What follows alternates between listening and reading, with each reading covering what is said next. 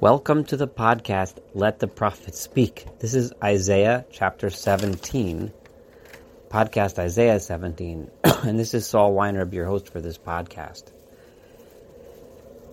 We are continuing with the theme of the Masaot, the burdens, which Isaiah referred to each of the many nations that surrounded Judah at the time. Each burden was directed towards different nation, and we now turn towards the burden of Aram. Aram was the nation whose capital was Damascus and was located roughly where the modern country of Syria is today. Aram, for centuries, was an implacable foe of Israel and Judah, having fought at least three wars against Israel and Judah over the years that have been recorded in various books of Tanakh. However, in the time of Isaiah and the time of Yeshayahu, when these prophecies were spoken, as we have seen before in our podcasts, Aram and the northern kingdom of Israel had made peace together and waged war against Judah. They made this alliance because they sought to find strength to fight and rebel against the power of Assyria and they wanted Judah to join them. We have seen how Isaiah in chapter 7, verse 4, called the two nations the Shnei Zanvot Ha'udim Ha'ashenim Ha'ela. Those two firebrands, coals, uh, uh, the the burning tails. Uh, just he called them a very um, derogatory name, considering them to be pears, which in this um, chapter, which we're about to study, we'll see that when Ishayahu directs his criticism towards Aram, towards uh, Damascus, he directs it together against the northern kingdom of Israel as well. He lumps the two together, which is a very important point. I want to point out that the specific sin which Ishayahu criticized these two nations for was that they assumed that in order to fight Assyria, what they needed was strength and military might and they wanted to look for more strength and more power, which is why they were able to make an alliance with their former enemies.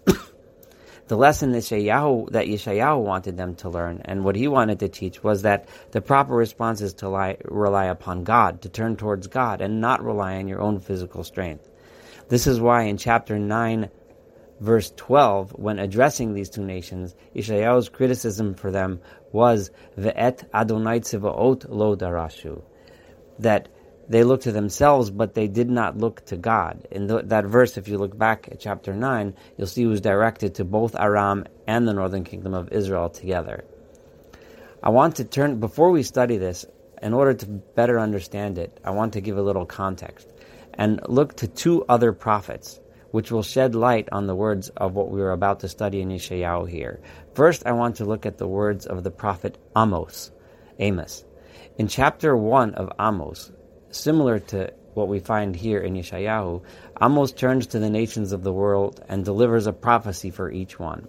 His first prophecy there was directed against Damascus, the capital of Aram, just like we're about to read here, the same nation that Yeshayahu is about to address in this chapter 17.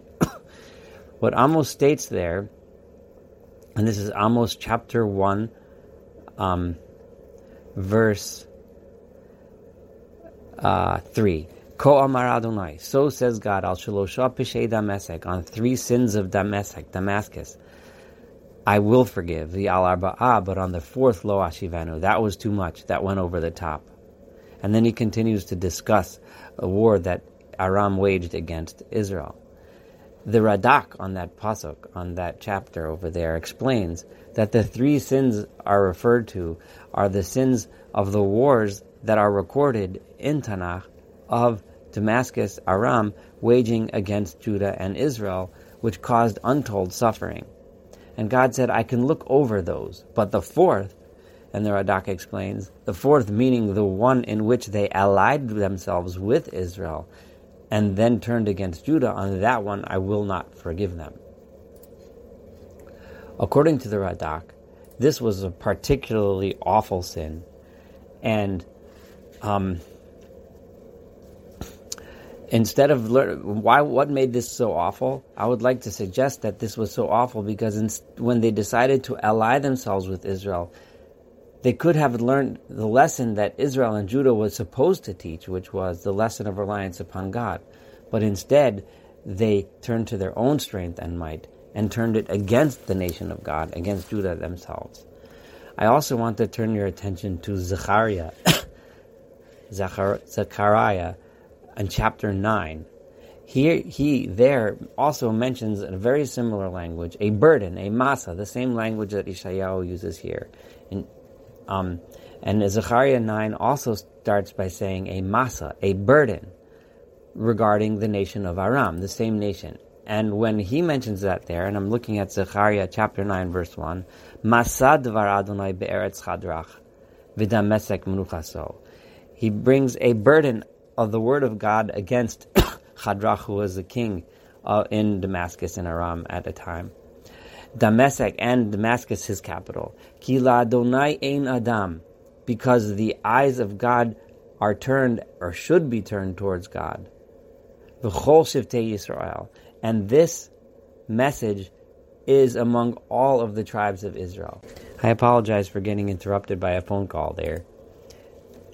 We were discussing Zechariah chapter 9, verse 1, who also delivers a burden against Damascus and also lumps the northern kingdom of Israel into his burden and also turns to Damascus and Israel and says that your eyes should be turned towards God. Now, remembering that, now let's turn and study Yeshayahu chapter 17.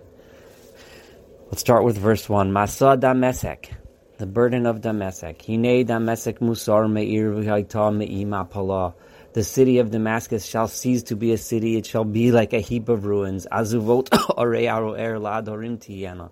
The towns of Aroer, this is one of the capitals, one of the major cities there. La'adorim Tiena will be deserted and it will be just for flocks to, uh, of sheep to lie. V'ravtzuv in machrid. They, they will lie down and nobody will bother them because there will be no people there. V'nishbat mivtzor me Ephraim. And the fortresses immediately turns his attention and lumps Ephraim, meaning the northern kingdom of Israel, together and says, the fortresses will go away from the northern kingdom. Umam Mesek, and the kingdom will leave Damascus, Ushar Aram and the rest of Aram. Kichvod b'nei Yisrael hihiyu. This is an odd language. Like the honor of the children of Israel they shall be, so says God. What is he saying here? Because the honor, in almost a sarcastic way, the honor of Israel was in Israel not in God, right? The, is, the people of the northern kingdom of Israel looked at themselves as the honor. And God is saying that honor will be gone, as the next verse says, on that day, Yidal Kivod Yaakov, the honor of that nation, Jacob, Israel, the northern kingdom, will become nothing. Umishman bisaro yerozeh. The fatness of his body will become lean. Isaiah and Ishayahu and God through the words of Ishayahu is telling them the lesson. What was the problem? You looked at yourselves, your own fatness, your own personal pleasures, your own your own honor, your own possessions. That was your honor. If that's your honor, Yidal, that honor will dwindle, that honor will go away.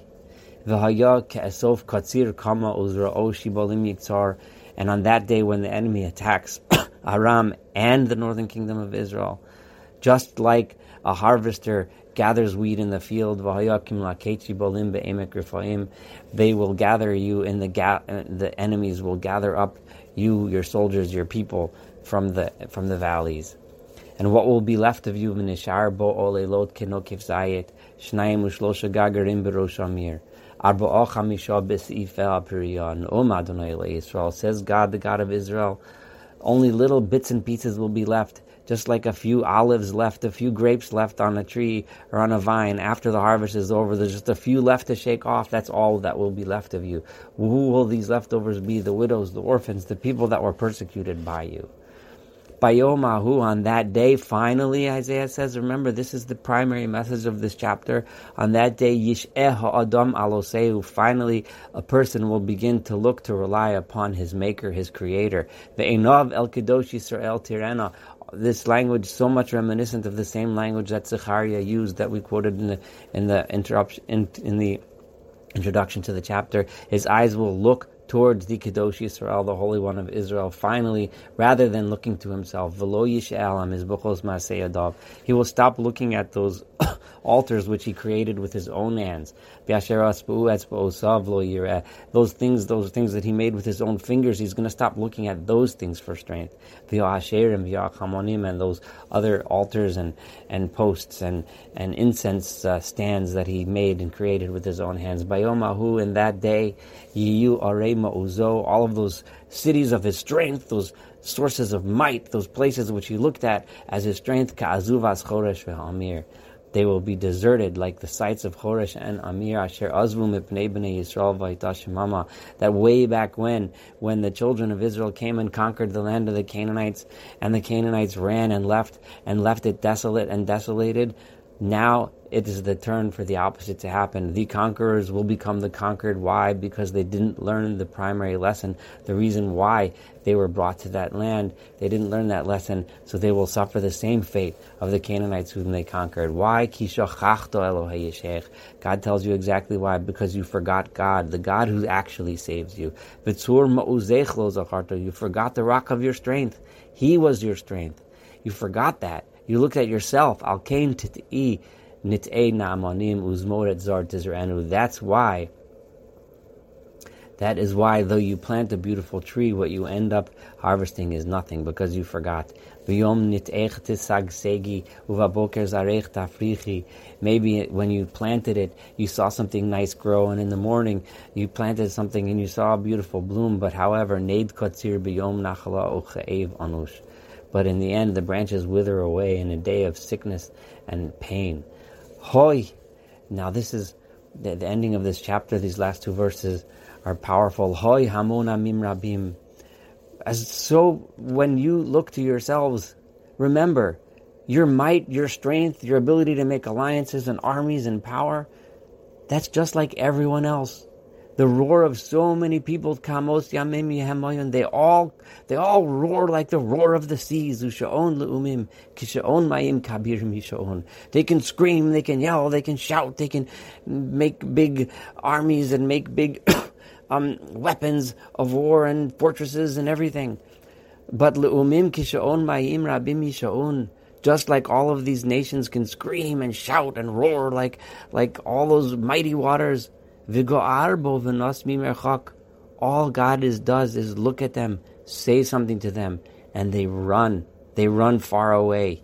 This is a clear reference to the splitting of the sea. The mighty armies of Pharaoh coming to attack the Israelites, and and and and the, and the roar and mighty waters, and all God needs to do is say poof, and the waters of the sea run and they fly away just like chaff, like like feathers fly away in the wind, and like uh, balls of, of weeds, like tumbleweed, flowing and blowing away in a storm. The nations are like nothing.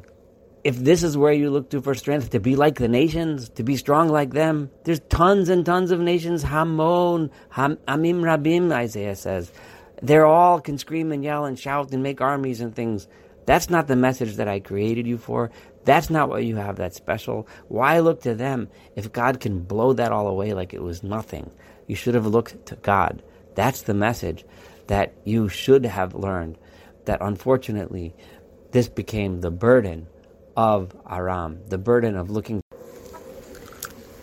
And Yeshayahu ends this chapter by stating, Le'et Erev Vihine Valaha at nighttime, in the evening, these powerful nations can raise a storm and bring about terror. Oh, but as soon as morning comes, it's gone. It's nothing.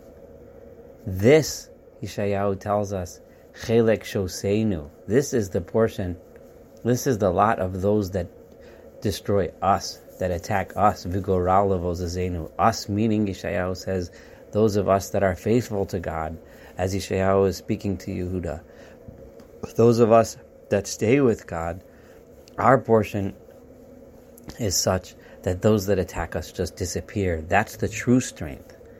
And with this, Yeshayahu ends this chapter. Looking forward to having you join us for chapter 18.